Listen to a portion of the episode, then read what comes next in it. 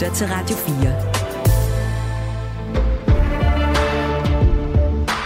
4. Velkommen til Overskud.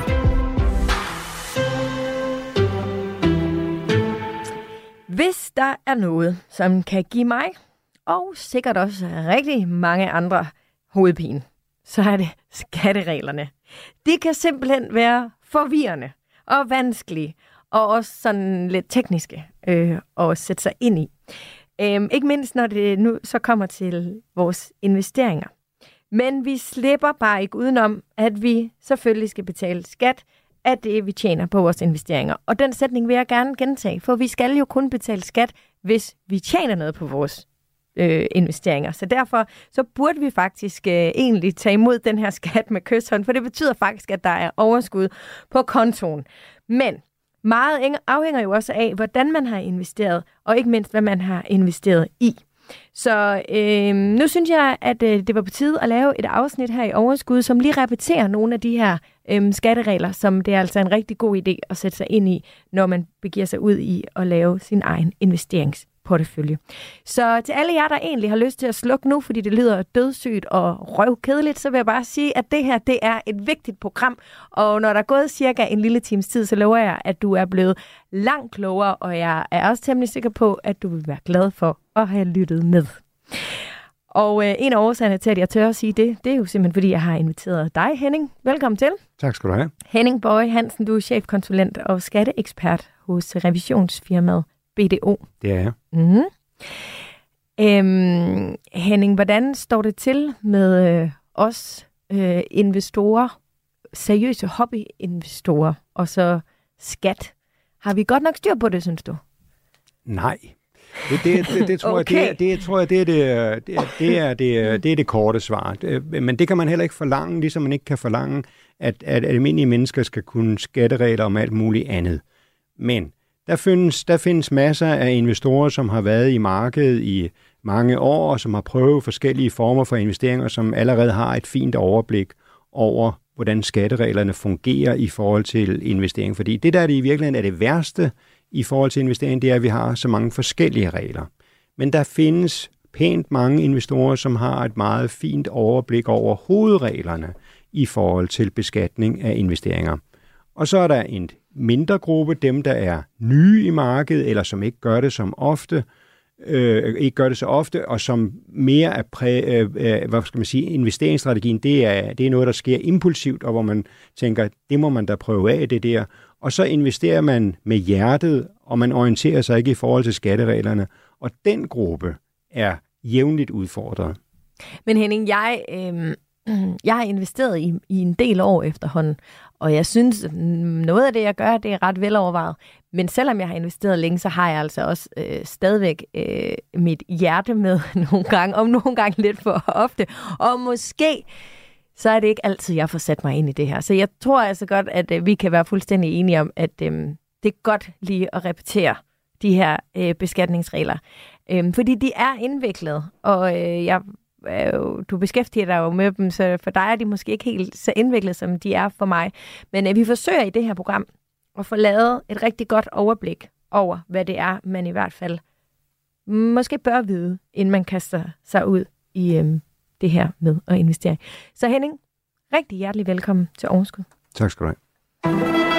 Du lytter til Radio 4. Jeg synes, øh, at vi skal... Øh, ja, Altså lad, lad, os, lad os tale om det her med, hvornår og hvordan man egentlig indberetter. Altså sådan helt lavpraktisk sine investeringer øhm, til skat. Altså både i forhold til, jamen lad os starte med for eksempel aktier. Altså hvornår skal man indberette noget, og hvor skal man gøre det hen?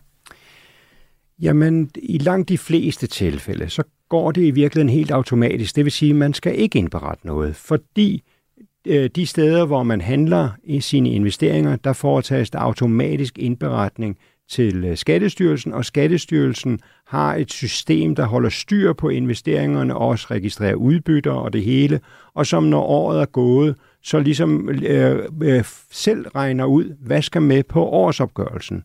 Så i udgangssituationen, så er der i virkeligheden ikke ret meget, man skal gøre. Men vi mennesker er jo sådan indrettet, at, at vi prøver forskellige ting af vi prøver også ting af, som, som ikke er reguleret i, uh, i uh, skattereglerne, hvor der ikke sker indberetninger. Det kan, være, det kan være helt nye ting som bitcoins eller andre eksotiske produkter, som jeg nu kalder den slags. Eller det kan være, at man bruger en udenlandsk platform, hvad der var ganske mange, der gør, ja. øh, og som ikke indberetter til Skattestyrelsen. Og hvis man bevæger sig ud i, i de systemer, så pålægger man sig selv en større byrde i forhold til at følge op og sørge for, at tingene bliver indberettet til, til, øh, til Skattestyrelsen. Det er lidt sjovt, at jeg, jeg, kan, jeg har meget svært ved at stå her i studiet og høre sætningen, at skat har styr på udbytte. der er bare et eller andet, der sådan lige skuer i mine ører. Men lad os nu bare antage, at det har de mm-hmm. efterhånden. Ja. Ikke? Øhm, hvornår ved man, at man er ude på øh, et lidt mere eksotisk øh, investeringseventyr? Øhm, men det ved man i virkeligheden ikke, men, men, men, men øh, øh, før man går ind og tjekker sin skattemappe.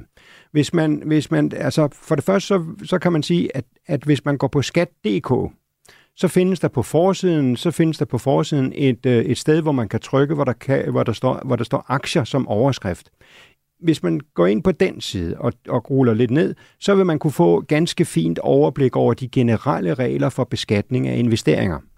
På det punkt, altså, jeg synes, skat i virkeligheden kommunikerer både moderne og nogenlunde enkelt forståeligt, øh, sådan, når det gælder hovedtingene. Så, så på, ved bare at gå ind på skat.dk, så kan man få et fint overblik over reglerne.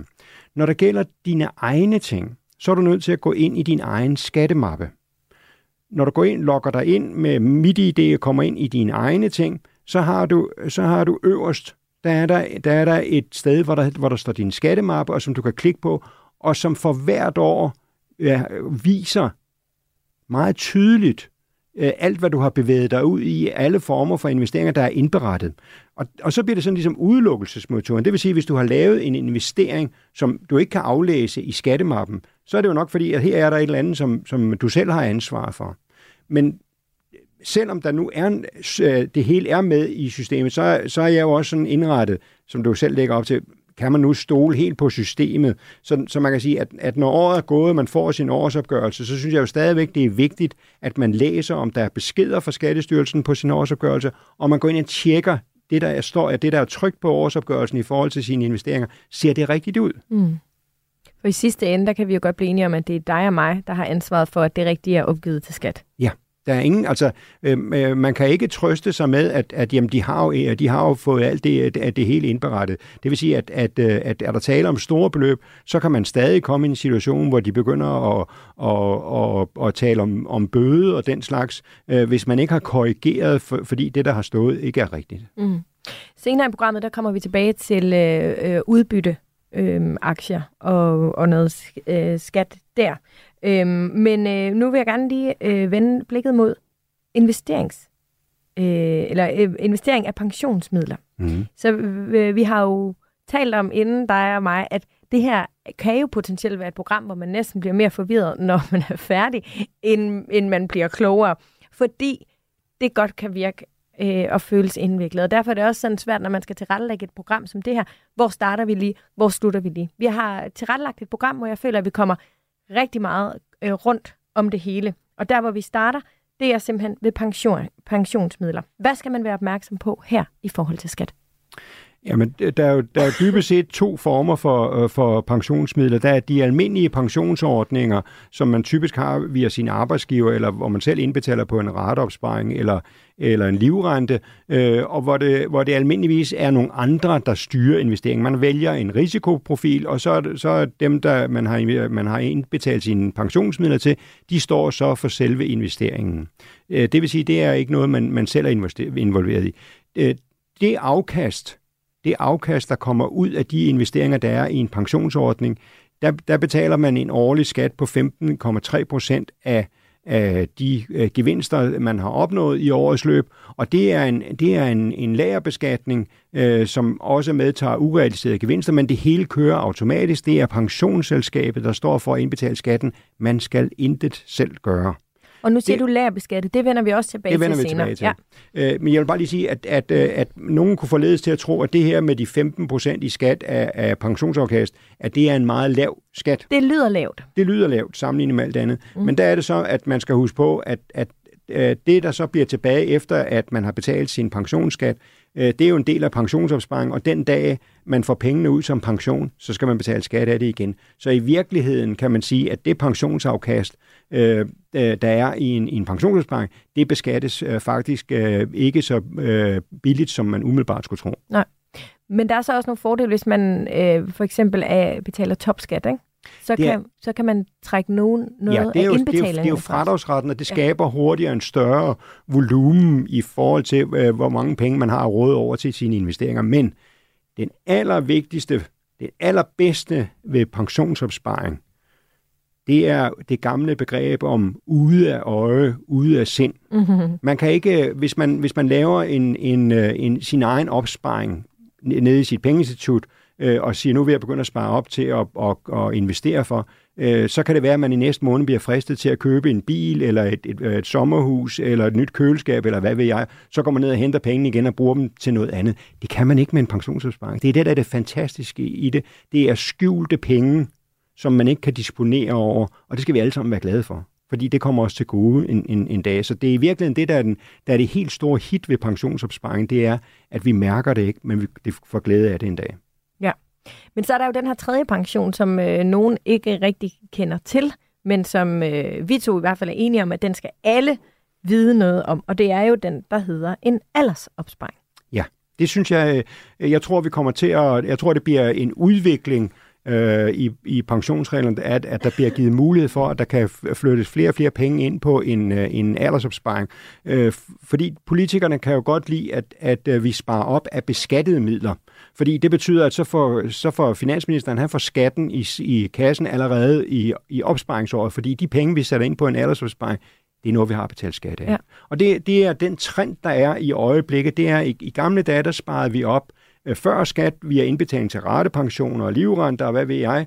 Øh, og det gjorde vi af ubeskattede midler, og det, øh, det har været et hit gennem mange år. Nu flytter fokus så lidt i forhold til, at man gerne vil have flere penge i øh, statskassen, og det gør man så ved at tilbyde en aldersopsparing og, og ligesom øh, gøre det attraktivt at skyde penge ind i det. Den er jo også næsten, jeg mener, var det sidste år 5.400 eller noget, og sted til 9.100 ja, i år? Er, det, er, det er sådan, at på en aldersopsparing, der øh, personer, der har mindre end syv år tilbage, inden de forlader arbejdsmarkedet, de kan faktisk næsten indsætte 60.000 nu om året på, på en aldersforsparing. Er man længere væk fra sin, øh, fra sin øh, pensionsstatus, så kan man kun sætte 9.000 kroner ind på, på aldersopsparing. Men det er godt at komme i gang. Ja. Og, det kan, og det er det, fordi også afkastet øh, på en aldersforsparing beskattes med de her 15,3 procent, som også gælder for, for, for de øvrige pensionsordninger. Og her er det en attraktivt skat, fordi det er af beskattede midler. Der kommer ikke mere skat oveni. Det er i virkeligheden en meget, meget gunstig og interessant øh, måde at spare op på til sin, øh, til sin pension. Og så er, der det, øh, så er der det i det, at aldersopsparing, når man engang får dem frigivet, så bliver de ikke modregnet i offentlige ydelser. Der er mange gode grunde til at, mm. øh, at øh, tænke aldersopsparing ind, og det gør heldigvis flere og flere. Ja. Så er der simpelthen øh, kort og godt investering af frie midler. Mm. Det kan man jo gøre på to måder. Man kan, man kan, man kan oprette en aktiesparekonto, eller man kan selv begive sig ud, og, og øh, når man har sat penge ind på en aktiesparekonto, så, øh, så kan man også stadigvæk selv bestemme, hvad man skal øh, investere i. Men, men, men skattereglerne for penge, der står på en aktiesparekonto, er lidt lempeligere i den forstand, at de beskattes med, med øh, 17 procent, øh, og der taler om en, en lagerskat, men igen noget, som er attraktivt på den måde, at det går automatisk. Der er ingen, der skal interessere sig for noget, i hvordan året er gået, hvordan er det nu lige med skatten og sådan noget, fordi det er der fuldstændig styr på. Mm. Derfor er, derfor er en, øh, en aktiesparekonto en interessant øh, øh, metode til at, at spare op på. Øh, hele problemet med aktiesparekontoen, det er, at det er relativt beskedende beløb, man kan sætte ind på det. Jeg ved godt, man nu har, har forhøjet øh, øh, øh, beløbet på, på aktiesparekontoen her øh, ekstraordinært, men, men det er stadigvæk relativt. Når man først har begyndt at sætte penge ind, øh, og, og de er, det er stedet værdi, så er det med til at lukke ned for, hvor meget yderligere man kan sætte ind. Det er relativt komplicerede indskudsregler, der er på en aktiesparekonto. Men som produkt er det sådan set øh, ganske udmærket. Øh, især for dem, der, i, der, der er ligesom to grupper, det især er interessant for dem, der i forvejen har store øh, aktieinvesteringer. Øh, der synes jeg, at man skal gøre brug af at flytte nogle af pengene over i et, i, i et, øh, i et, øh, på en aktiesparekonto og spare lidt skat der måske. Og så er der dem, der er nye i markedet. Der synes jeg jo, at, at aktiesparekontoen er et fint produkt til øh, nye investorer til at komme i gang øh, med, med den slags. Ja. Øhm, og øhm, nu tror jeg, at vi skal kaste os ud i det. Øh, nu kommer det øh, lidt mere kompliceret, hvor øh, hovedpinen for alvor kan starte. Og jeg vil ikke anbefale træve eller hovedpinetabletter. Jeg vil egentlig bare anbefale, at hvis man har brug for det, så kan man jo spole tilbage og lytte flere gange. Ikke? Og det kan der sikkert være behov for. Det kan der måske godt være behov for, fordi nu, Henning, hopper vi ud i det. Aktieindkomst versus kapitalindkomst. Ja. Øh, i, det siger sig selv, at, at, øh, at, at vores, på vores årsopgørelse, der er, der er vores indkomst opdelt i forskellige komponenter. Øh, vi, har, vi har personlig indkomst, øh, som typisk består af vores løn. Vi har, vi har kapitalindkomst, som er rente- og formueafkast. Øh, vi har aktier, vi har aktieindkomst, som er aktiegevinster og aktieudbytter. Og så har vi til sidst det, der hedder ligningsmæssige fradrag i, i bunden. Men, men øh, det er de komponenter, som, som vores, øh, vores forskellige typer af indkomst øh, bliver delt op i på, på vores årsopgørelse.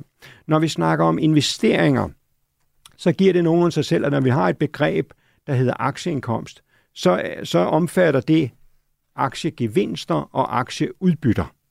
Øh, det er det, der bliver kategoriseret som, som, øh, som, øh, som øh, aktieindkomst og bliver beskattet lidt afhængig af, hvor stor en, en, en, en nettoindkomst man har inden for det.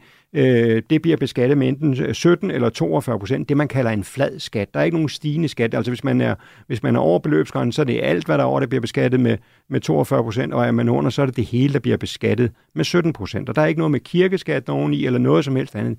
Det er relativt enkelt. Og når du siger beløbsgrænse? Ja, og beløbsgrænsen, øh, den er, øh, nu, skal, nu skal jeg lige prøve at se her i mine, mine papirer, i øh, 61.000. 61.000 er beløbsgrænsen i 2024. Det vil sige, at hvis aktieindkomsten er mindre end 61.000, øh, så er det, øh, så er det øh, 27 procent, der betaler skat, og er den over, øh, så er det 42. Så skal man lige huske, så skal man lige huske øh, det, det der med, at ægtefæller har øh, dobbelt op.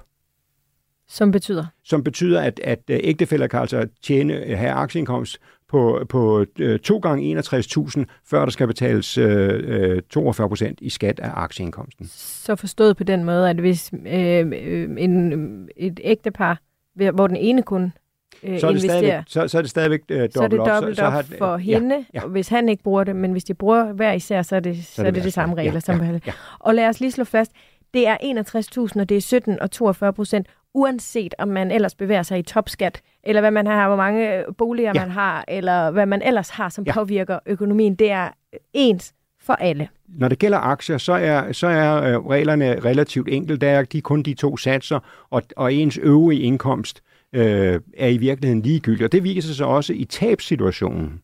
Fordi det er jo, det er jo så, det hænder jo, at der er investorer, der lider tab, Øh, og, og der er reglerne også sådan, at, at hvis man har tab på sin aktieindkomst, hvis, hvis aktieindkomsten på årsbasis er negativ, så kan man ikke modregne det i anden indkomst. Så kan man kun fremføre det til modregning i øh, senere år, altså efterfølgende års positive aktieindkomst. Ja. Så du kan ikke tage, lad os sige, jeg har tabt øh, 20.000 på aktie øh, i 2023. Dem kan jeg ikke få trukket fra i min lønindtægt. Dem må jeg vente til, og forhåbentlig har jeg positiv afkast i 24, hvor jeg så de første 20.000 ikke skal betale skat af. Præcis, men som altid, når det gælder skat, så er der undtagelser til undtagelser til undtagelser. Men det er jo der, det bliver så... Altså... Ja, men jeg bliver nødt til, bare for at sige det, ja, for ellers så bliver vi ringet ned, bag, ja, så bliver ja. vi ringet ned bagefter af ja. nogen, der siger, jamen det er jo ikke rigtigt, det du siger der. Fordi når det gælder aktieindkomst, så skældner man i tabssituationen mellem børsnoterede aktier og ikke børsnoterede aktier. Hvis man forestiller sig, at man køber en, en aktie i, i øh, et, øh, en lille lokal iværksættervirksomhed, en ikke børsnoteret virksomhed, så støtter man det gode formål, øh, og det ender med at gå galt, og, og selskabet går konkurs, går konkurs, og man taber de 10.000, man måske har, har skudt ind i det. Det tab, det er også negativ aktieindkomst. Men da det kan henføres til ikke børsnoterede aktier, så bliver det omregnet til skatteværdi, og denne skatteværdi kan modregnes i skat af anden indkomst. Det er bare for at sige, og sådan har det også, øh, sådan har det også øh, øh, været øh, indtil i år med First North-aktier. First North-aktier frem til udgangen af 23 har de været anset for ikke børsnoteret. Det vil sige, dem, der har solgt First North-aktier i 2023, de skal være, og, og gjort det med tab, de kan omregne, eller de får omregne deres tab til en negativ skatteværdi, som kan modregnes i, løn, i skat af løn, for eksempel. Interessant. Okay. Godt nok. Men, øhm, men det sker jo automatisk. Nej, det sker, det sker nemlig ikke automatisk, fordi øh, øh, ikke børsnoterede aktier, det ved skat ikke noget om, medmindre, medmindre man har, selv har indberettet, og det skal man gøre. Det er klart. Lige den del, den sker ja. selvfølgelig ikke automatisk, hvis Nej. man har ikke børsnoteret. Præcis. Men øh, de andre, altså hvis det er børsnoteret, og vi har det på et dansk depot, så, så er det den del, godt. som sker ja. øh, automatisk. Godt. Så lad os hoppe videre til lagerbeskatning. Ja. Lagerprincippet. Ja. Og, og det, nu bevæger vi os over i det, i det man kalder ETF'er, eller, eller det, som man i gamle dage kaldte investeringsbeviser. Øh, fordi øh, der, der, der udvikles jo hele tiden nye investeringsprodukter. Øh, og øh, der har man politisk vedtaget, at for mange af de her øh, øh produkter, der er det lagerprincippet, som, øh, som man skal opgøre gevinst efter. Og det er enormt besværligt, når vi taler om investeringer for frie midler.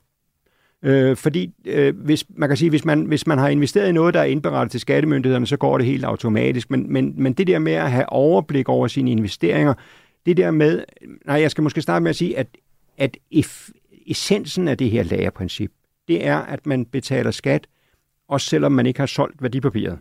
Det vil sige, at hvis man har købt et, en ETF eller et investeringsbevis øh, i øh, august måned, og det, når man når til nytår, så er det steget øh, med 10 procent, så skal man for det år betale skat af den værdistigning, også selvom det stadigvæk ligger i depotet. Det, er, det kan drive folk til vanvid, at vi har sådan nogle, nogle regler, men, men øh, fordi det er i virkeligheden øh, relativt øh, øh, kompliceret. Øhm, men, men det har vi for mange af de her typer investeringer, at, at det, er, det er lagerprincippet, der, der, skal, der skal anvendes, og det skal man have med i sin øh, strategi i forhold til, hvornår man skal købe og sælge, fordi der skal også være penge til at betale skatten, øh, når året er gået, Øh, og det kan influere på, hvornår man, man måske, det kan, man kan dybest set blive tvunget til at realisere nogle af sine værdipapirer, bare for at have penge til at betale skatten med. Ja. Øhm, og, og det er jo også aktiesparekontoen som ja. øh, indgår ja. øh, under det men her. Der, men aktiesparekontoen har det der i sig, at, at det er pengeinstituttet, der klarer alt det der. der ja. det, det, det går helt automatisk. Det er lagerprincippet, det opgøres efter, men, men det, det klarer ens pengeinstitut, det er også dem, der står for at indbetale skatten. Og i hvilke andre situationer skal vi være opmærksom på det her så? Jamen det skal vi så, når vi får frie midler. Mm uden for en aktiesparekonto bevæger os ud i at investere i noget, der bliver lagerbeskattet. Og det gør, det gør øh, øh mange af de her ETF'er, og det gør også øh, en del af investeringsbeviserne. Øh, der er man nødt til at kigge på varedeklarationen, at, at det, man, man investerer i for at finde ud af, om det er noget, noget kapitalindkomstbeskattet og, og øh, lagerbeskattet, øh, eller, eller det er aktieindkomst. Ja. Øhm, men igen, hvis man har det på et dansk depot så går det så går det... Så, så, så skal man bare sørge for, at der er penge ja, til, ja, ja, at det præcis, bliver trukket. Ja. Realisationsprincippet. Ja, det er det, som, det er det, som er nemmest at forstå, nemlig at, at i det øjeblik, man går hen og sælger sine aktier, eller sit investeringsbevis, eller hvad man nu har, har investeret i, så ved man godt, at nu skal man afregne skatten, ikke her nu på, på datoen, men man skal afregne det i det år, hvor man, hvor man sælger. Det, det er sådan det der, man kan sige, det der, det der forekommer mest logisk det er, at øh, jeg har for to år siden købt et eller andet, jeg sælger det nu, og jeg har tjent et eller andet på det, så ved jeg, at for i år, der skal jeg afregne noget. Og, det har jeg ikke gjort tidligere. Så, øh, så realisationsprincippet betyder, at, at, øh, at der betaler man skatten i det år, hvor man sælger papiret. Det har så også den sidegevinst, at man selv kan bestemme, hvornår, i hvilket år man skal betale skatten. Altså man kan, man kan sidde i december, øh, det er stadig i værdi ved at have skatten i år, eller ved at vente til næste år, hvordan er udfaldet af mine øvrige investeringer. Der er, og, mange, der er mange muligheder Og når der. man så kigger på øh, kapital og løn og aktier, hvad, hvor skal man så holde øje med, hvor det er smartest at sælge? Jamen, jamen man kan sige, at, at hvis vi nu tager øh, øh, noget, der er aktieindkomstbeskattet, så er det klart, at hvis man ligger lige omkring grænsen på de 61.000, øh, så kan man sige, at hvis man, hvis man har nogle, nogle aktier, øh, som hvis man sælger dem, så, så kan man måske fylde op, så at sige, så man udnytter, at, at den nederste del kun bliver beskattet med de 27 procent. Så det vil sige, der kan være noget, der kan være noget, noget timings, timingsmæssigt i det, at, at man bruger skattereglerne til at være med til at, at, at bestemme, hvornår det er mest gunstigt at sælge. Og der tror jeg måske faktisk, vi kommer til at sige 17 tidligere, men det er 27. Det er 27, når, ja, når det gælder. fordi 17, det er aktie. Ja. Sparekonto. Ja. ja. Øhm, og det er jo også det, der så gør, at, at det nogle gange er en god idé i slutningen af året, lige at lure, har jeg haft øhm, øh, meget afkast på noget, og har jeg nogen, som jeg egentlig gerne vil af med, Ja. så er det måske smartere at sælge dem ud Ja. inden årsskiftet, Ja. end det er at vente. Alle investorer burde reservere den første weekend i december til, øh, Mhm. til gløk og til æbleskiver og til at kigge på sine investeringer for at få overblik over, øh, skal der gøres noget inden, øh, inden nytår. Det er, det er et rigtig godt tidspunkt at, at, danne sig det overblik over. Og hvordan finder man så ud af, hvad der er øh, lagerbeskattet, og hvad der er realisationsbeskattet? Øh, beskattet? er det ind på den positive liste? Ja, som... Det er, det er ved at kigge på, på altså jeg, jeg, oplever, jeg oplever i virkeligheden ikke den, den store usikkerhed om det ene og det andet, for de investorer, der ulejliger sig med at, at kigge på varedeklarationen, på de produkter, de køber. Altså alle, alle udbydere af de her ting øh, er godt klar over betydningen af, om det er det ene eller det andet. Så det er så typisk synes jeg, at, at varedeklarationen, den, den, øh, den fungerer sådan set fint nok. Problemet er, hvis man bevæger sig øh, ud af, af andre kanaler, når man foretager sine investeringer, øh, først og fremmest i forhold til udlandet, hvor man måske benytter sig af nogle platform, hvor man investerer i noget, som, hvor der ikke er den her, hvor, man, hvor der ikke er tænkt på danske skattemyndigheder eller skatteregler i, i forhold til, og hvor man ikke måske helt kan gennemskue, hvad er det, man helt præcis øh, køber sig ind i. Du lytter til Radio 4. Godt. Henning, nu skal du høre. Vi har øh, simpelthen øh, Rasmus med på telefon. Rasmus, er du med? Ja, det er jeg da.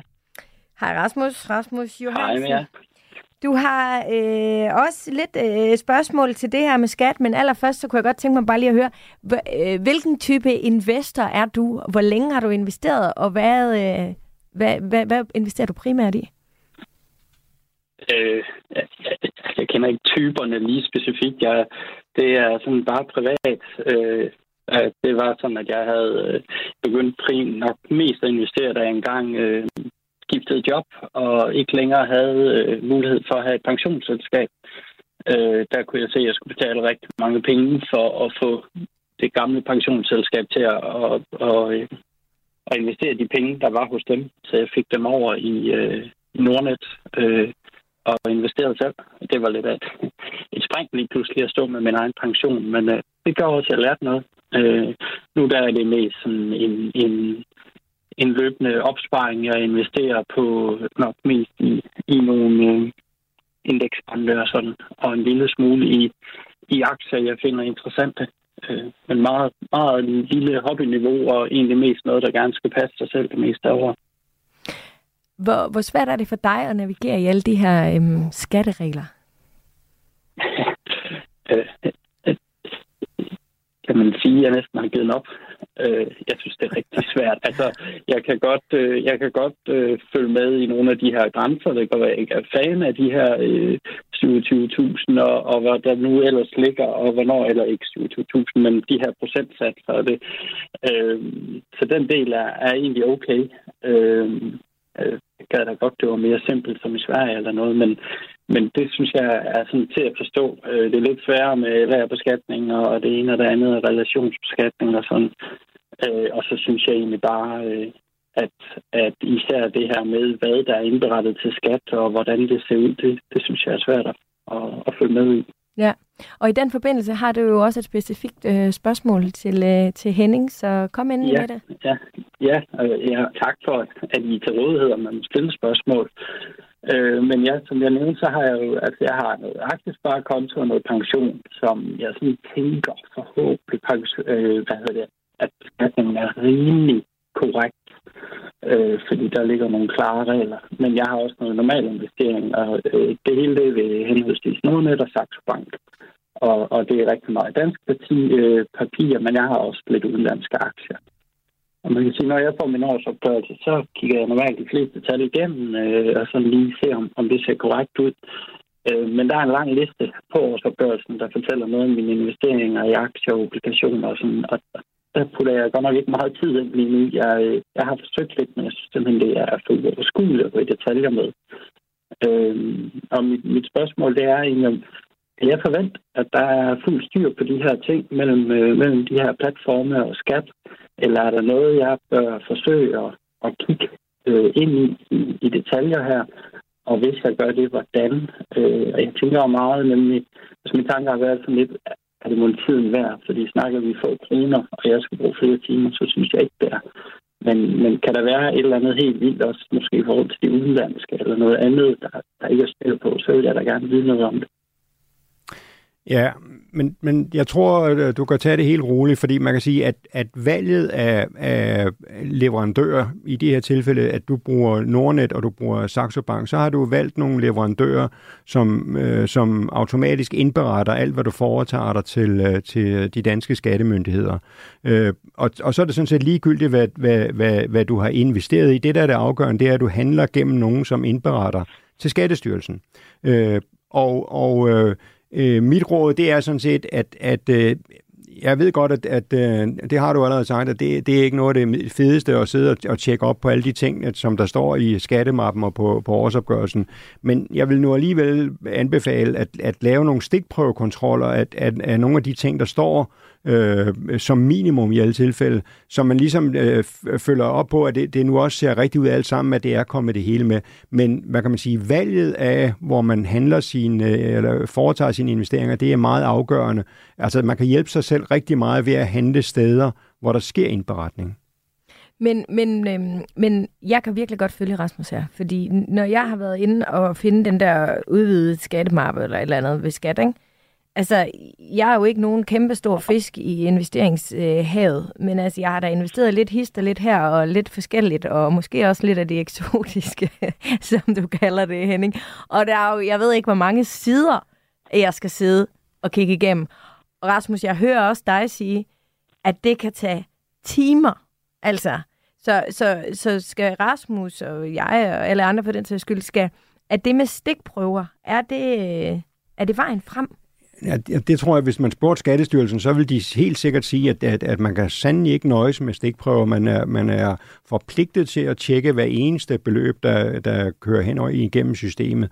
Øh, men igen øh, kan man sige, at, at hvis, man, hvis man vælger øh, de her platforme, som automatisk indberetter tingene, så vil jeg sige, at, at, at det er sjældent, det er meget sjældent, at der er fejl i, i, i, i ting, der kører igennem øh, professionelle leverandører af oplysninger til, til Skattestyrelsen. Det er sjældent, at, at der sker fejl den vej rundt der, og derfor kan man have en høj grad af, af, af tiltro øh, til det.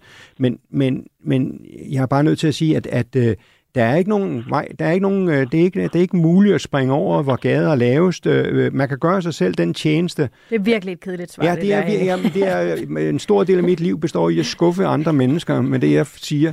Øh, fordi der findes ikke nogen. Og, og, og, og, og hvis jeg må bruge et eksempel, fra, fra, der handler om lidt andet, nemlig folk, der har investeret i kryptovaluta. Det, det, det, det bringer jeg bare lige på banen for at bruge det som et eksempel. Fordi... Lad os lige, har du det, Rasmus? Uh, nej, Både blandt andet også, fordi jeg overgår ikke noget, hvor, hvor jeg føler, at der kan være råd med skat øh, mere end højst nødvendigt. Så øh, jeg har overvejet det, men ja, der er, blandt andet på grund af skatten har jeg holdt mig fra det. Men det kan godt være, at du står over for en, der måske har lidt øh, kryptovaluta, Henning. Så... Ja, ja, men det, det jeg bare vil bruge som eksempel, det var, at man kan sige, at det, også, det, også på det punkt er, er markedet modnet på den måde, at i dag kan man jo også investere i kryptovaluta syntetisk via øh, forskellige syntetiske investeringsprodukter, hvor man ikke nødvendigvis køber mm. en specifik øh, øh, øh, kryptovaluta. Men et, et, ja, vi, har, vi har i BDO, der har vi hjulpet rigtig mange kryptoinvestorer, øh, som har fået bøvl med skat, fordi det har, der har været, det har været meget svært at, at, øh, at, øh, at finde ud af skattereglerne for kryptoinvestering gennem flere år. Øh, og der er mange, der har været igennem et stort oprydningsarbejde. Og der er én ting, der er kendetegnende ved de her investorer, det er, de har handlet kryptovaluta hundredvis af gange.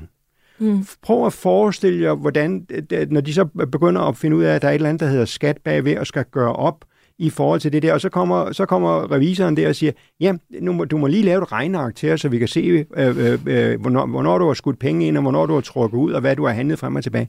De bliver lige blege, de her mennesker, ved tanken om alle de timer, de skal bruge for at fremlægge oplysninger om deres handler. Men hvis de har investeret på det rigtige tidspunkt, så har de tjent og, vold mange Så får de en god timeløn for det kan, det kan, det kan godt være, men, men, men, men nogle gange så er det jo også gået sådan, at, at øh, ikke fordi vi skal gå ud af den tangent, men bare for at sige, at der er nogen, der har tjent rigtig store penge, og så har de også brugt dem og glemt alt om skatten, og, og så er der et oprydningsarbejde ja, bagefter. Der er, også nogen, der er også nogen, der har tjent rigtig mange penge, og så bagefter tabt dem igen. Det er sådan, at det at investere.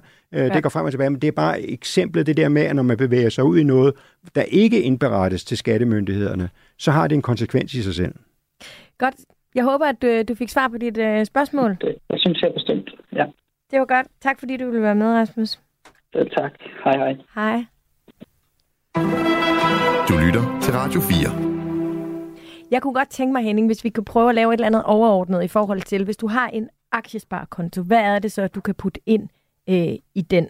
Hvis du har frie midler, øh, hvad, hvad, hvad er det for de to ben? Altså, at vi lige prøver sådan at konkretisere det lidt, fordi nu har vi gået igennem en masse begreber, men hvad er det så lige, der egentlig hænger sammen med hvad, og hvad er smartest at gøre? Aktiesparekonto. Mm den er lagerbeskattet. Ja. Ja. Og det er jo ikke noget, nogen kan lave om på, uanset hvad. Nej. Nej. Og hvad kan vi putte i en aktiesparekonto? Der kan man putte alle de investeringer, som man øh, almindeligvis kan komme i tanke om. Det vil sige øh, både, både aktier og ETF'er og investeringsbeviser. Det vil sige altså alt det, som man normalt ville kunne, kunne øh, forestille sig, at, at, øh, at, man, at en almindelig investor vil, vil kunne øh, øh, gøre brug af. Og det, der så er det særlige ved, ved aktiesparekontoen, det er den her lagerbeskatning, hvor man ikke kigger på øh, arten af, af investering, fordi det hele bliver lagerbeskattet. Ja. Og hvad i forhold til kapital og alt, øh, altså, det, det skal vi slet ikke Det skal vi slet ikke, øh, det skal vi tænke, slet ikke tænke, tænke over her, når vi, mm. når vi, når vi øh, køber for midler, der er sat ind på en aktiesparekonto. Så, så bliver det hele overladt til teknikken, og det er, det er i virkeligheden Øh, den helt store gevinst ved aktiesparekontoordningen, det er, at det hele kører automatisk. Det er, det er godt både for skattemyndighederne, og det er godt for investorerne.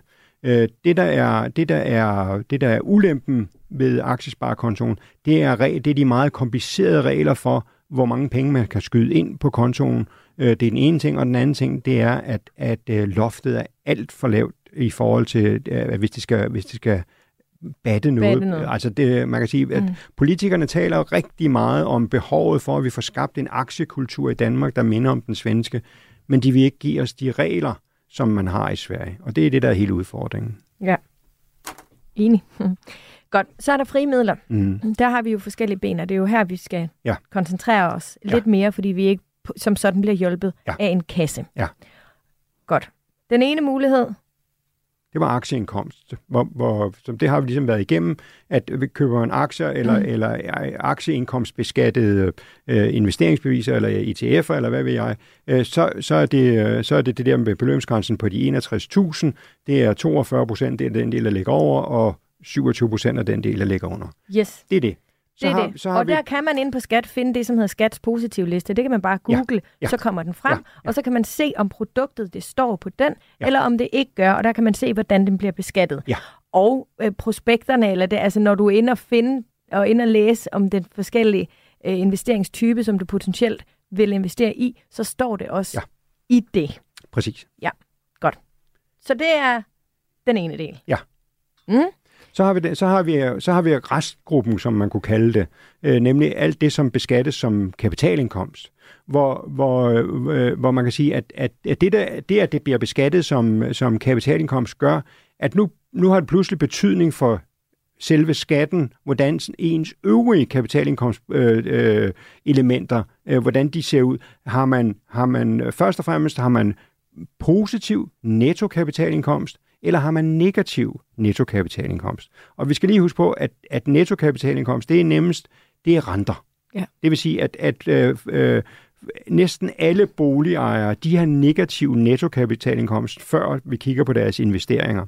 Øh, og det betyder, at, at øh, skatteværdien af, af negativ nettokapitalinkomst, den er typisk enten 35, 25 eller, eller øh, 37 procent. Det er sådan i det niveau, at skattesatsen er for negativ kapitalindkomst. Øh, det vil sige, hvis man, hvis man har øh, boligrenter, og så laver en investering, hvor afkastet skal beskattes som, som kapitalindkomst, så bliver det så også de samme skattesatser, der kommer til at gælde, så længe at, at, at afkastet ikke er så stort, så det gør, at kapitalindkomsten bliver positiv. Hvis man, hvis man har positiv nettokapitalinkomst. Det, det der kan der så typisk være hos dem, der ikke er boligejere, eller som i hvert fald har deres ejerbolig så længe, så de ikke er plaget af renter og den slags. Øh, så, så, Hvad kan det være indtægt? En gang til. Hvad kan det være? Altså, altså det... kapitalindkomst? Ja. Jamen, det, jamen det kan være, det, det er typisk uh, formueafkast, der så er, bliver beskattet som, som, uh, som uh, kapitalindkomst. Mm. Uh, det kan også være en gevinst på en forældrelejlighed, eller der er forskellige andre ja. elementer, der, der beskattes som, som uh, kapitalindkomst, og så kan gøre, at den bliver positiv. Ja. Hvis kapitalindkomsten så bliver positiv, så har vi igen, så afhænger det igen, øh, øh, hvad, hvad, øh, hvor, meget den, den, øh, hvor meget positiv den er. Man kan sige, at marginalskatten på positiv kapitalindkomst, den er 42 procent, øh, og, og den normale øh, skat, beskatning på positiv kapitalindkomst, den er 37 eller 30. Det, det er det niveau, men, men hvis man bevæger sig fra po- negativ til positiv, så ligger spændet det ligger mellem cirka 25 procent og cirka 42 procent. Så der er relativt stort spænd på 15 point i skatten øh, til øh, den skat, der skal betales af, sin, øh, af det afkast, man får af sine investeringer, afhængig af, hvordan ens øvrige kapitalindkomst ser ud. Men det vil sige, hvis øh, jeg som boligejer jo har en negativ kapitalindkomst, mm. så er det jo ikke en dum idé i mine frimidler at, øh, at tænke lidt i at prøve at få en positiv Nej kapitalindkomst, Nej så jeg kan få noget Ja, fordi, det, fordi, det er, fordi du udnytter, at, at uh, skattesatsen for negativ kapitalindkomst, den er, den er mindre, end den er for, for positiv kapitalindkomst. Så der kan man igen spekulere i, at, at uh, måske realisere nogle gevinster, eller i hvert fald lave nogle gevinster, der gør, at, at man, at man uh, bringer kapitalindkomsten i nærheden af nul. Uh, uh, så udnytter man det den vej rundt i forhold til at kunne få en relativt lav beskatning. Er der noget af det her, som har noget som helst at gøre med vores altså lønbeskatning, øh, lønindkomst? Nej, det er der i, i virkeligheden ikke. Det er, øh, det er øh, beskatning af formueafkast. Øh, det er, det, det er, det, så skal vi så lave det ned, så vi, vi taler om uudnyttet personfradrag og den slags. Øh, for ellers har det ikke nogen som helst øh, betydning, hvor, hvor høj eller lav ens løn er, fordi kapitalindkomst det beskattes efter helt særlige regler. Du lytter til Radio 4. Jeg har nogle øh, forskellige Øj. Jeg har nogle forskellige uh, lytterspørgsmål fra vores Facebook-gruppe, der hedder Overskud Radio 4. Og hvis du er klar, Henning, så vil jeg gerne kaste os ud i det. Ja. Hanne Birgitte Nørballe, hun spørger, har jeg ret i, at alle ETF'er købt for frie midler, altså ikke på aktiesparekontoen, beskattes som kapitalindkomst efter lagerprincippet hvert år, det vil sige både udbytte og stigning eller fald undtagen de ETF'er på skatsliste, hvor udbyttet beskattes som aktieindkomst, men stigning eller fald stadig er lagerbeskattet som kapitalindkomst. Ja, det mener jeg virkelig ikke er helt rigtigt, fordi det, det, der beskattes som, som, øh, det, der beskattes som kapitalindkomst, det er de obligationsbaserede øh, det, øh, er dem, der beskattes som, øh, som kapitalindkomst. Alle, alle, der står på positivlisten, øh, øh, det, er, øh, det er jo øh, aktieinvest, øh, det, er jo, øh, det er jo fonde, hvor der, hvor der er investeret i aktier, og det er så aktieindkomst. Så, så det er mere, hvad skal man sige, arten af, af de investeringer, der er lavet i fonden, der er afgørende for øh, klassificeringen, om den er med på positivlisten eller ikke på positivlisten. Mm. Så kommer vi øh, lidt til udlandet her, fordi Katarina Schønemann, hun spørger, skal jeg selv indbetale skat af udenlandske aktier eller aktier på andre indeks på Nordnet? Jeg holder mig ligesom andre også til danske på grund af usikkerhed. Så nu skal vi lige lidt uden for Danmark her. Ja, og her, bliver det, her skal man virkelig... Øh, her skal man virkelig være forsigtig, fordi reglerne er sådan, at hvis man, hvis man investerer i en, på en, via en platform i udlandet, hvor der ikke sker indberetning til de danske skattemyndigheder, så, så ved de danske skattemyndigheder af gode grunde ikke noget om den investering, øh, man har foretaget. Og derfor har man lavet nogle skatteregler, der siger, at hvis man foretager investeringer i øh, udlandet, så skal man senest den 1. juli i det efterfølgende år, så skal man indberette sin investering øh, til, øh, til Skattestyrelsen. Gør man ikke det, gør man ikke det, så mister man muligheden for at få fradrag for tab, hvis det skulle gå hen og gå galt med den her investering. Det er, det er der desværre rigtig mange, som, øh, som i tidens løb er kommet galt med det, og det er selvfølgelig et regelsæt, hvor man kan sige, at det, er jo, det skal være et incitament til, at alle husker at få indberettet deres investeringer, og ikke kun øh, dem, der, hvor, det, hvor det giver tab. Øh, så man kan sige, at, at, øh, at hvis man har foretaget en investering via en u, øh, udenlandsk platform, så skal man huske at, at øh, indberette øh, til øh, Skattestyrelsen, at man har foretaget investering. Ellers så spiller man i det store lotteri, at, at, øh, at øh, går man hen og får tab på det, så får man aldrig skatten til at dække noget af det. Men der er jo også, øh, selvom du har et dansk depot, så er der jo nogle lande, hvis du køber en aktie, og der er noget refusion eller noget, men det skal vi selv stå for os. Ja. Kan du prøve at sætte ja. lidt ord på det? Ja, altså det er jo det, hvis man, hvis man køber udenlandske aktier, og, og, og de giver et afkast i form af noget udbytte, så vil, så vil, det, så vil det udbyttebetalende selskab det vil, det vil øh, typisk tilbageholde noget, noget kildeskat, noget udbytteskat, som vi har hørt meget om her i Danmark, når udlændinge henter, henter for refunderet dansk udbytteskat. Øh, og det er sådan set øh, det er en udbytteskat, som man har mulighed for at øh, få tilbage som, en, som dansk investor, fordi man kan godt gøre, at man beskattes her i Danmark. Men, men processen med at, at øh, få søgt sådan noget udbytteskat tilbage er voldsomt kompliceret i mange situationer, og man kan komme til at hænge i systemet i rigtig lang tid, inden man får en, mm. en, øh, en, øh, en udbytterefusion. Øh, og, og, og mit indtryk det er, at, at der er investorer, der på forhånd opgiver at kaste sig ud i det, i det byråkratiske helvede, det er at søge sådan udbytteskat til, tilbage, og så når, glædes, nøjes med at glæde sig over, over nettoudbytte. Og lad os øh, slå, altså, hvis du køber danske udbytteaktier, mm. så kører det automatisk. Så kører det helt automatisk. Og der er også, som jeg husker det, jeg har ikke den store erfaring med udbytteaktier, men er der ikke også nogen lande, hvor det også kører automatisk? Jo, der, der, jeg tror, hvad kan man sige, i, i vores nærmeste lande, så kører refusionen af udbytteskat, det, det kører øh, systematiseret, og, og, og det er gennemskueligt. Og, og sådan uden noget. jeg skal gøre ekstra? Øh, Eller skal jeg? Jeg, jeg, tror, jeg tror i alle tilfælde, at man selv skal gøre noget. Okay. Det kan godt være, at, at man via den øh, platform, man bruger, at de yder en service i forhold til at hjælpe med at søge tilbage, men det er ja. ens eget ansvar. Ja, okay. Øhm, ja, så det skal man altså også lige øh, overveje, hvis man begiver sig ud i øh, udbytteaktier. Ja. I ja. hvert fald, hvis man køber nogen øh, øh, ud over Danmarks grænser. Jeg vil også gerne forbi øh, månedsopsparing. Ja. Kan du øh, fortælle lidt om den og beskatning der? Jamen, øh, øh, ikke fordi jeg skal gøre mig så voldsomt meget klog, men jeg forestiller mig, at månedsopsparing i virkeligheden ikke er en, en, bare en helt almindelig form for, for opsparingskonto, hvor man sætter en del af sin nettoløn ind på, og så øh, og bruger dem til på sigt at, øh, at investere. Det vil sige, det er en, en helt almindelig opsparingskonto, og det man investerer, det er så frie midler. Øh, det, er, det er i virkeligheden, altså man kan sammenligne med en børneopsparing, eller man kan øh, alle mulige andre former for opsparing øh, til ferie, eller til køb af hus, eller hvad ved jeg. Øh, så en, en øh, investeringsopsparing, det er øh, en månedsopsparing, det er bare penge, man sætter til side til at kunne foretage investeringer for. Så når Signe Møller, hun spørger, hvis jeg har en månedsopsparing på Nordnet, skal jeg så selv indberette skat? Øh, nej, det skal hun ikke, fordi, øh, det er, fordi Nordnet, øh, det, det, opsparingskontoen er jo ikke noget i sig selv, øh, øh, hvis, det, hvis det bare fungerer. Jeg må så sige, at jeg kender ikke de specifikke produkter, men, men, men hvis en, en månedsopsparing bare er en, en almindelig konto, hvor man sætter penge ind på, øh, øh, så er det jo bare at sammenligne med, med et bankindlån, men det er jo helt sikkert penge, man kan bruge til at købe investeringer for, og i samme øjeblik, man bruger pengene hos Nordnet til at købe nogle aktier for, eller hvad ved jeg, man køber, så indberettes de automatisk øh, til, øh, til Skattestyrelsen. Du lytter til Radio 4. Vi har lige et par minutter tilbage, øh, Henning, og jeg synes, at vi skal bevæge os ud i de eksotiske, ja. som du jo ynder at kalde det. Skal vi lige slå fast, at hvis man har øh, bitcoins eller andre kryptovalutaer, så skal man selv ind på sin øh, øh skat, øh, op, skatteopgørelse og opgive dem, med mindre at de er købt via en dansk platform. Der er også kommet øh, Fira, den danske øh, kryptobørs, der går det jo også automatisk, men hvis man har haft det, eller hvis man har købt det via et udlandsk depot, og ligesom har det som sådan lidt en satellit. Tid, bagud tid, der er der rigtig mange øh, kryptoinvestorer, der, der, der er udfordret, fordi der er ikke indberettet noget som helst til, øh, til skattemyndighederne.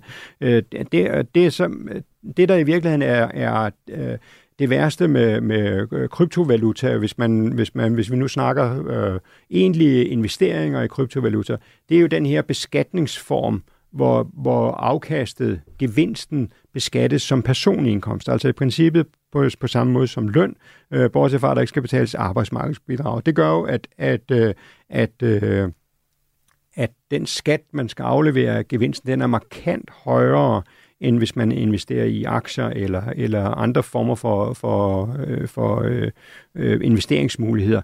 Der er bare det ved det, at der, dem, der investerer i den slags, de, de, de starter ikke med at tjekke skattereglerne. Når folk de investerer i kryptovaluta, så gør de jo det, eller i hvert fald bagud tid har gjort det, fordi de synes, det var spændende.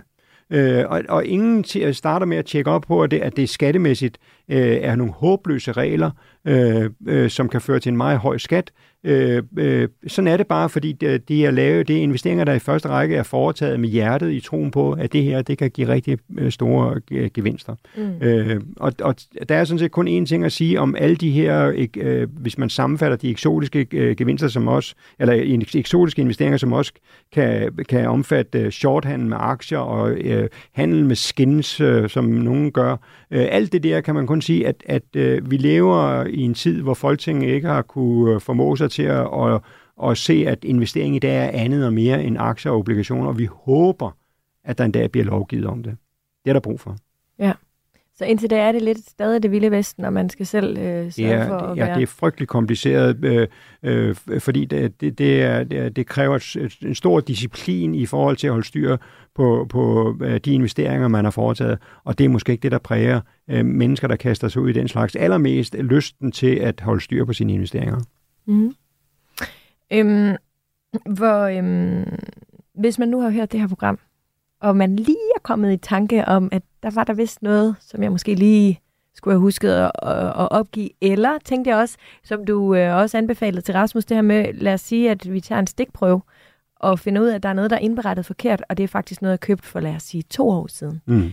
Hvor mange år er det, man kan gå tilbage og ret i ja, sin vi kan, øh, I øjeblikket, der kan vi gå tilbage Øh, nu skal jeg lige regne ud, det, man kan gå tre år tilbage plus frem til den 1. maj, så i øjeblikket, der kan vi få rettet øh, indkomstårene 20, 21 og 22, øh, og øh, når vi når frem til, øh, til 1. maj, så forælder øh, indkomståret 20. Øh, men verden er jo sådan opdelt, så at, at det er investorerne, der har en forældelsesfrist på de her tre år skattemyndighederne de har ingen forældelsesfrist, hvis de mener, at man, at man har et, øh, et, øh, en investering, som man ikke har afregnet skat af, så kan de gå meget længere tilbage, og vi ser desværre nogle frygtelige sager, når det gælder sådan noget. Så øh, lad os øh, afslutte afsnittet her med at sige, det er nok en god idé at få styr på det. Bestemt. Selvom det godt kan virke lidt indviklet. Og det er det. Og det er det. Men ja. så er der råd at hente, og så vil jeg også gerne slå et slag for, det ved jeg godt, det har jeg gjort i programmet tidligere, men bare i de år, jeg har investeret, der er der altså markant forskel på, hvilken service man faktisk kan få fra skat. Både når man skriver til dem, men også når man ringer til dem. De er faktisk tilgængelige på telefonerne, og vil faktisk rigtig gerne hjælpe. Ja. Så, øhm, det er også min oplevelse. Ja, er det rigtigt? Jo, det er. Ja. Så øh, det synes jeg i hvert fald også, at man skal huske at benytte sig af. Øh, der er ingen dumme spørgsmål, hverken her i overskud, men det virker faktisk også som om, at man også godt må stille dem, man måske ikke altid tænker er det kvikkeste spørgsmål øh, til skat. Men øh, Henning Bøj Hansen fra øh, BDO, tusind tak, fordi du ville være med i dag. Selv tak. Jeg synes, at det lykkedes rimelig okay med at komme hele vejen rundt og med at gøre det rimelig forståeligt. Det er jeg glad for. Det er godt. Programmet var tilrettelagt af Laura Lind, og bag tasterne der sad Anna Paludan. Jeg er altid tilgængelig på mine sociale medier. Skriv til mig, hvis du har en idé til et afsnit, eller måske et øh, spørgsmål, som du gerne vil have, at øh, vi skal tage op. Og så husk vores Facebook-gruppe, den hedder Overskud Radio 4. Katrine Abrahamsen, hvad er din første indtryk af Frank Ocean? Kærlighed ved første lyt? Fuldstændig. I Portrætalbum bruger Anders Bøtter musikken til at vise nye sider af sine gæster. Når jeg kigger tilbage på de her billeder, ser jeg super glad ud, men jeg kæmper virkelig med nogle indre demons. jeg starter op på antidepressiver, for altså også på et tidspunkt benzodiazepiner, fordi jeg ikke sov i 10 dage. Jeg synes, det var svært at være ude. Og så hørte jeg bare albummet der fra A til B, når jeg var. Og det var det samme, jeg hørte, hver gang jeg så var ude. Og det var sådan en styrkende oplevelse. Lyt til Portrætalbum i Radio 4's app, eller der, hvor du lytter til podcast. Det her musik, det betyder meget for dig, Katrine. Ej, men jeg, jeg er bare på røven over det her album.